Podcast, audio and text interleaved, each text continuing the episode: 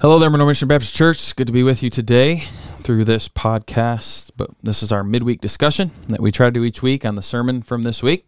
Hopefully, you were able to be there on Sunday. I know our numbers were down a little bit, but if you weren't there and you're trying to catch up, that is good. I'm glad that you're doing that. Ephesians chapter 4, in verses 7 through 10, says this. But grace was given to each one of us according to the measure of Christ's gift. Therefore, it says, When he ascended on high, he led a host of captives, and he gave gifts to men. And saying he ascended, what does it mean that he had also descended into the lower regions, the earth? He who descended is the one who also ascended far above all the heavens, that he might fill all things. It really is a weird section, I would say, for a lot of people as we get to this here, because we've been in a section on unity that's what Paul's been talking about, verses uh, 1 really all the way to 16. And so he talked about how we're unified in character. This should be characteristic of us humility, gentleness, patience, bond of peace. And then he went on to talk about how we're unified in God and how God is unified.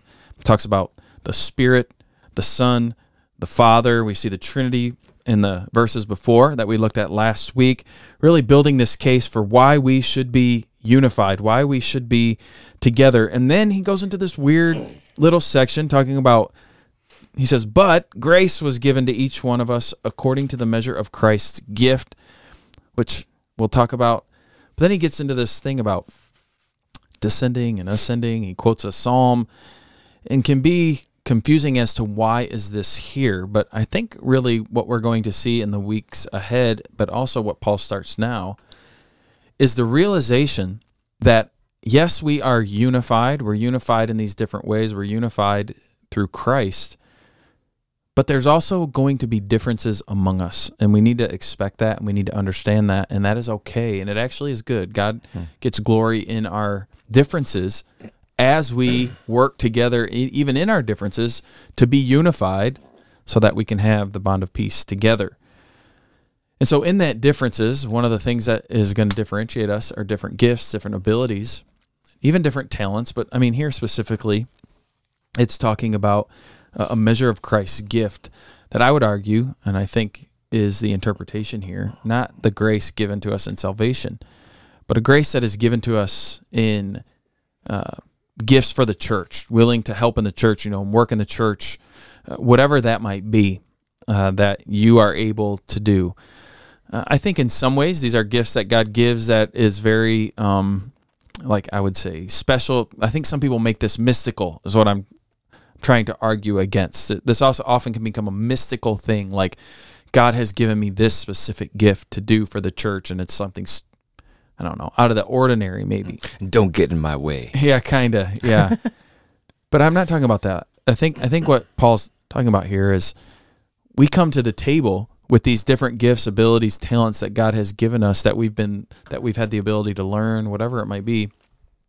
And we see God's grace being poured out even in that.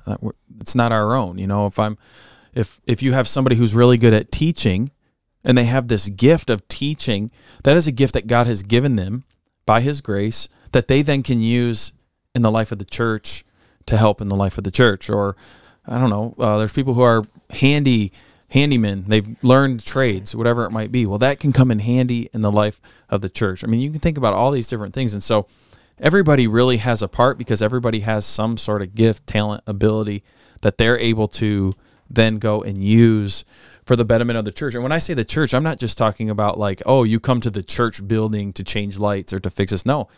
Within the body of Christ, you're you're at the lady's house who her husband passed away and now you're sitting there helping her with her roof that is a gift. That is a that is an ability, a talent God has given you, and now you are using that. And so that's what Paul is going to start. He's starting to talk about here of how in our unity there's going to be differences, but we work together and we stay unified in that. So let's go around the table, and I want you to tell me what gift God has given you, Scott.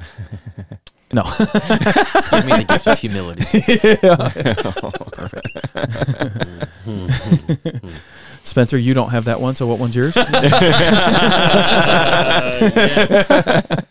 no.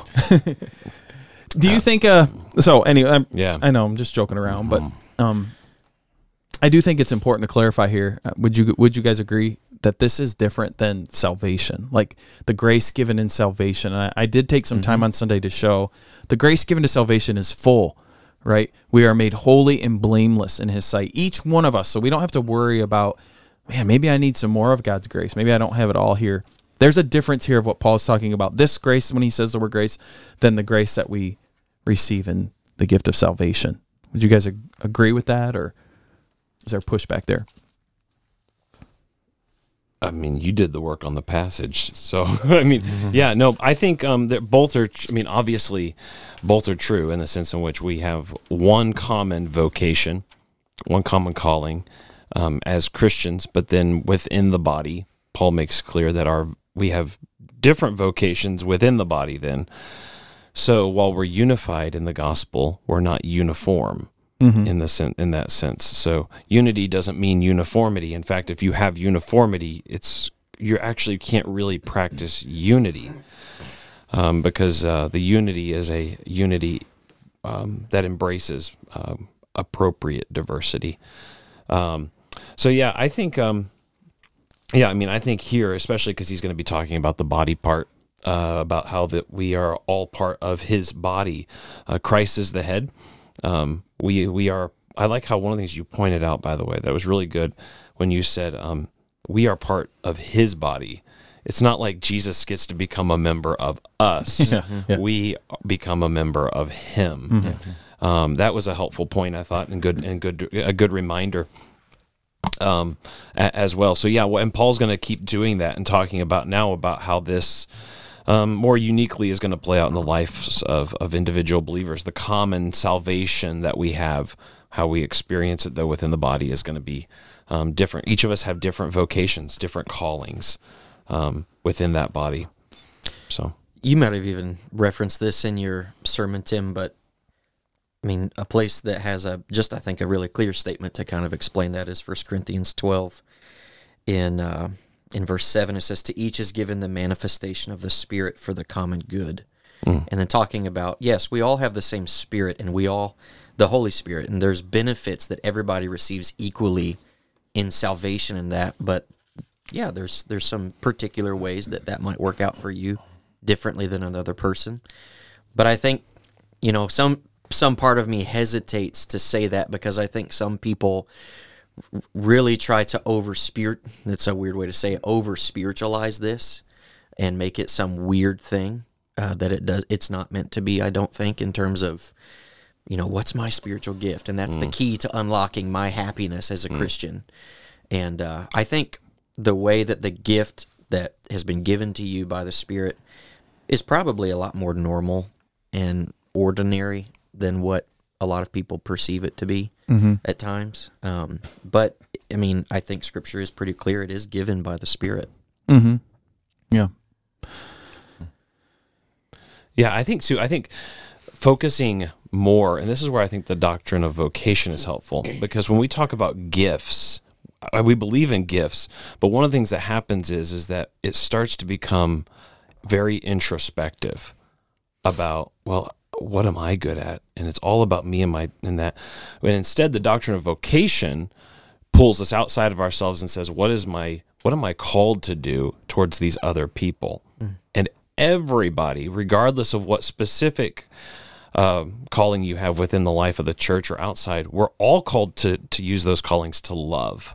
That's That is- a really good point because you're right. It takes the focus off of you because I I think that's one of the reasons why people take spiritual gifts too far and say the the key to my living a happy Christian life is figuring out my gift mm. because my gift is about fulfilling me. right That's not what scripture talks. Every time it does talk about spiritual gifts, it's not about you. Mm-hmm. It's about the body. Right. It's They're given for the whole body. Yes, it's about you, yes, but it's about you building up the body. It's about you building up other people. So Right. that's a good point. And that's exactly what um, Paul's going to get to. Uh, and Tim's going to get to in verse 16. Yeah. Each part is working properly, makes the body grow so that it builds itself up in love. yeah. See, and I was listening to a video uh, last week, and it was from the leader of the Assemblies of God denomination. In the way that he talked about gifts, he was very he was a very welcoming guy. You know, very welcoming to other other really denominations and stuff. He was very charismatic. Yeah, he was. but what he said, they were talking about the baptism of the Spirit, the second baptism, like he would call it. He would say something very different than what we're saying now. It's because he he would say, "I believe th- that there are people out there who are Christian, they just haven't experienced the fullness of a Christian life like I am experiencing because I have received this baptism of the Holy Spirit. So yes, you're a Christian, but just not fully." Which I think is very different than what we're talking about here, where we're saying, no, everybody's received the Spirit in full, mm-hmm. We're completely in full. And the gifts that we have are not for me, so that I can experience this life full. The gifts that have been given to me are so that we together can be lifted up together in in the body. Just a very maybe subtle difference, but a very big difference, a mm-hmm. vast a vast difference. Um, I just thought it would be good to maybe point that out because, I mean, you're doing a denominations class, which we keep plugging every week. Mm-hmm. Is it helping our plugs? Um, yeah, I guess so. I don't know. I haven't heard anybody about that, but but yeah, um, your plugs. I'm sure they're. I'm sure they always help, though. Well, don't have to I'm do it. sure they always help. No, I appreciate it. Um, no, I think too. Also, as we think about that whole, you know, you think about vocation and and gifts and calling. For instance, you know,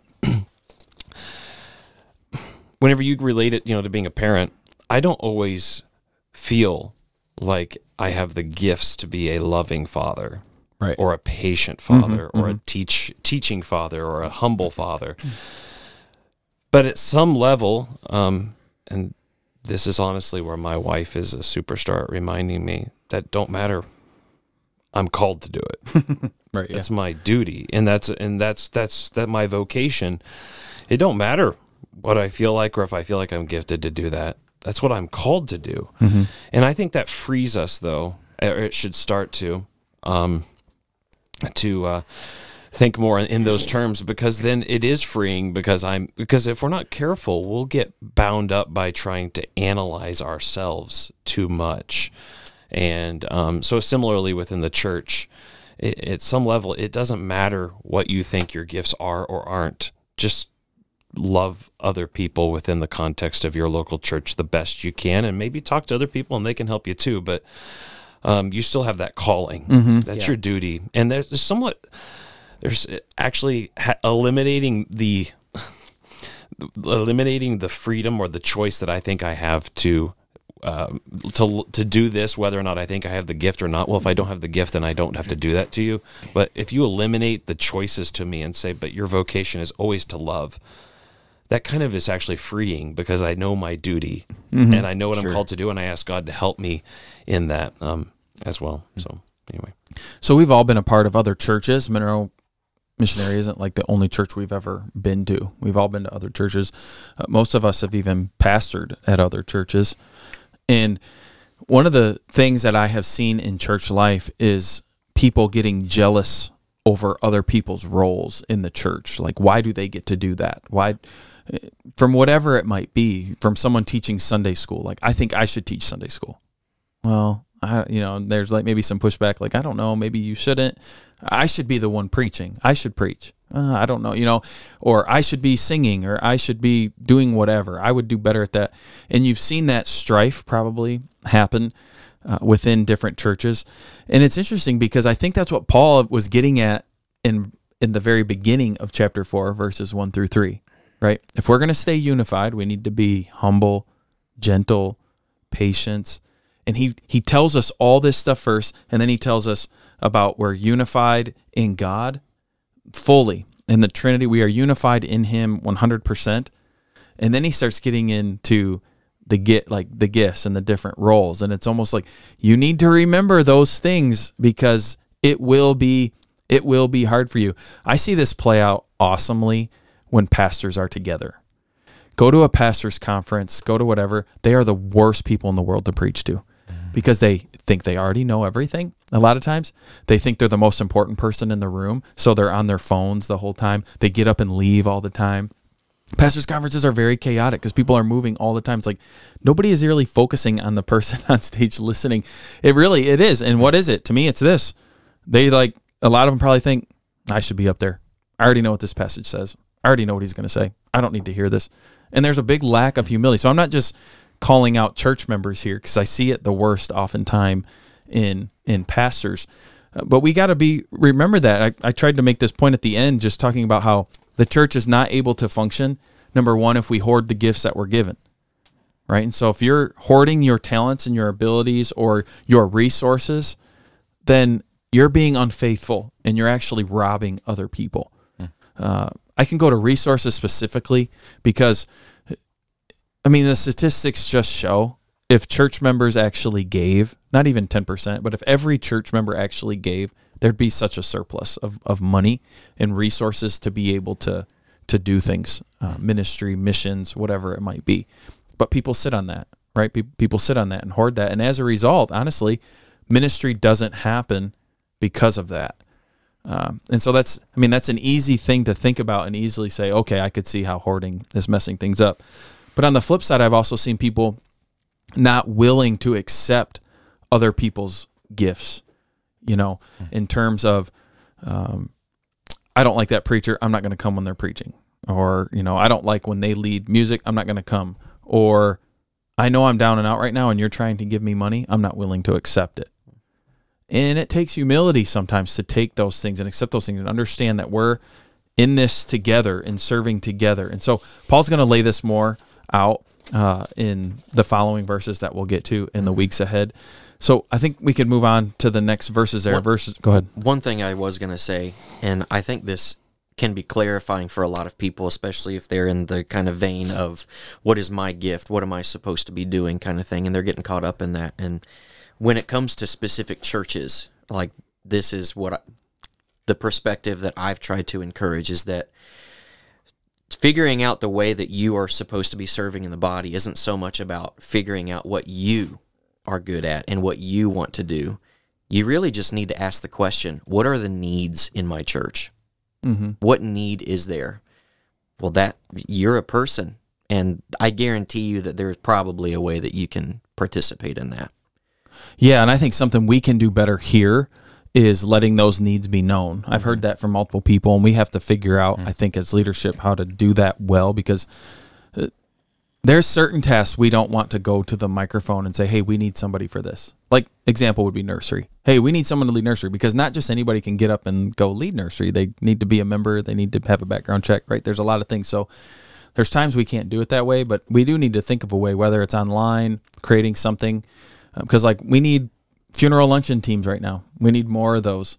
You know, we need people to help in our kids ministry. We we need some teachers and some mm-hmm. workers there. There's other areas where we could really use some help Yeah. and some resources, but I don't think we always do the best at getting that out to be Yeah. fair, and we could do better at that. Yeah, I was mainly just addressing not. I mean, yes, that's true. Yeah. but I was addressing if if we're only internally focused Yeah, on what yeah. am I good mm-hmm. at, what do I feel fulfilled Right. doing, and that's a lot of times the way people approach this. When, but if the purpose of the gifts is to build up the body, then the question needs to be: What are the needs that currently exist in the body that I'm a part of? Mm-hmm. Mm-hmm. Yeah. That's really what you need to be asking. I think that's good. All right, verses 8 through 10 um, bring confusion, and understandably, I think uh, can be difficult to grasp. Uh, but verses 8 through 10, again, talks. uh, He, he quotes a psalm, Paul quotes a psalm, Psalm 68, 18, where he says, When he ascended on high, he led a host of captives and he gave gifts to men. Kind of deceptive here because not a perfect quote. Uh, the very end, he gave gifts to men, is not in Psalm 68, 18. It actually says he receives gifts there. And so there's a, a change there, uh, which I would argue is because King David, who's being referenced in Psalm 68, is being used as a type of Christ. And so, as King David would conquer people and they would pay tribute to him, and he would receive these different gifts, and Israel would receive these different gifts, David would dole out gifts to Israel, no doubt. Uh, but he had to receive all this stuff first. And what we have in Christ is Christ descended to the earth, right? Put on humanity, put on flesh, fully God and fully man, living here on this earth, experienced the lows of lows of life, not having a place to lay his head, being despised, being forsaken, being shamed, being killed. Right? We we know this. But then he resurrected. And the Bible tells us then that he ascended. And so he descended, but then he also ascended. And in ascending, what has happened is the Father has given all things to him, where everything is his. Just like with David getting paid tribute, kind of, right? You see, but Christ has been given everything. All things are his. And what Paul is saying here is because he ascended, now he gives gifts to us, to his body, to the church. He's able to do that. And he's able to do that freely. And he does that willingly but he does that according to his will and according to his his purposes here. To me, that that's the best way I can think of to summarize verses eight through ten of the descending and the ascending. Uh, but there are some questions about what this verse means, and and then there's others. I, I should have wrote it down. I guess I didn't do my work ahead of time. It's in First Peter, I think, somewhere where people will reference that to say uh, when Jesus died, what this talking about is descending, is that when Jesus died, he actually went to hell. And then when he rose again, it was him. He, he had conquered it. He had conquered hell. And then there's different things of, well, what did Jesus do in hell? There's different things that go there. Uh, but then he ascended. And it really goes back really far. Maybe Spencer knows this off the top of his head with the Apostles' Creed, which is a very important creed throughout church history that was written. Do you know that answer? The Apostles' Creed? Yeah. I don't know. Probably the first couple centuries. Yeah. Okay. Two or three centuries. So like two or three centuries. Probably. so like two hundred. two, three hundred, probably. I don't know. I can't I don't know. Somewhere in there. remember It's it's fairly early. Though. Yeah. But within the Apostles' Creed, which is a, a It wasn't written by the apostles. no right way. yeah, Yeah. but it's a creed. I know. It's a I know. creed that is very much accepted by Yeah. the church. It's baseline. It's a very baseline thing, right? And within the Apostles' Creed, it does state that he descended to hell. But there's even interpretations there of what did they mean when they wrote that, right? Did they mean kind of what I'm saying? Did they mean he actually went to hell? There's there's even interpretations in that. And so I think this is where the question comes from people. Even within our church, we had this question like the mm-hmm. Apostles' Creed said this. Is this the verse? Is this what it means here? Mm-hmm. And so I, I'm trying to do my best to explain through this. I don't know if you guys have anything to add that might help answer or be helpful with that question with this section. It is a confusing se- it is kind of it different It that is. it's here. Yeah. But ahead, Scott. I was just going to say, I mean, yeah, it is confusing. I mean, I've I've struggled to understand this passage, but I think the way that you're laying it out makes sense of not just this verse, but also what you find in other places in Scripture that talk about uh, Jesus' death and resurrection. I mean, when Jesus is talking to his disciples um, in uh, towards the end of John, and he's talking ab- about the fact that it is good for him to go away. What's what's the timeline and the pattern that you see? Jesus condescends as incarnate God, dies, ra- rises from the dead, ascends into heaven, and then what happens later? The Spirit comes. And he says, It's good that I go away. And it, this passage also follows the general pattern that you see in the rest of Scripture. We don't often talk about the importance of the ascension, but it was actually a, a very central feature in the apostles' early preaching. And so it's kind of like the finisher, the the thing that um, that Peter ends his sermon on Yeah. when he's talking and he says like he ascended. It's an important feature not because oh cool Jesus floated up into heaven, but that was the confirmation that God has exalted him above all things And that he was God. and that he was God. It Proved says that- his deity. Yes, he said his, he is both Lord and Christ. And then what happened not long after that? The Spirit comes, right? And so there's, and uh, I'm uh, reading through Hebrews right now, and it even talks about like the reason that Jesus was glorified is because he was humbled to death. In chapter two, there it talks about that. So I mean, just in general, you know, like wh- wh- I I don't know the the short phrase of how we say it right, but we use the clear passages of Scripture to interpret and understand the unclear passages of Scripture, and this is one of those prime examples in my mind of when you need to do that. Mm-hmm. So that's how I understand it. I thought you did a great job explaining it on Sunday. Well, others did. I mean, I didn't come up Yeah. with this on my own. I mean, honestly, in studying it, you know, you, you read a lot. What are other people saying? And there are some that was just out there that I'm like, I don't know how they are figuring this out. Hmm. I don't, I don't grasp it. And maybe if I studied their interpretation more, maybe they had places to point me to.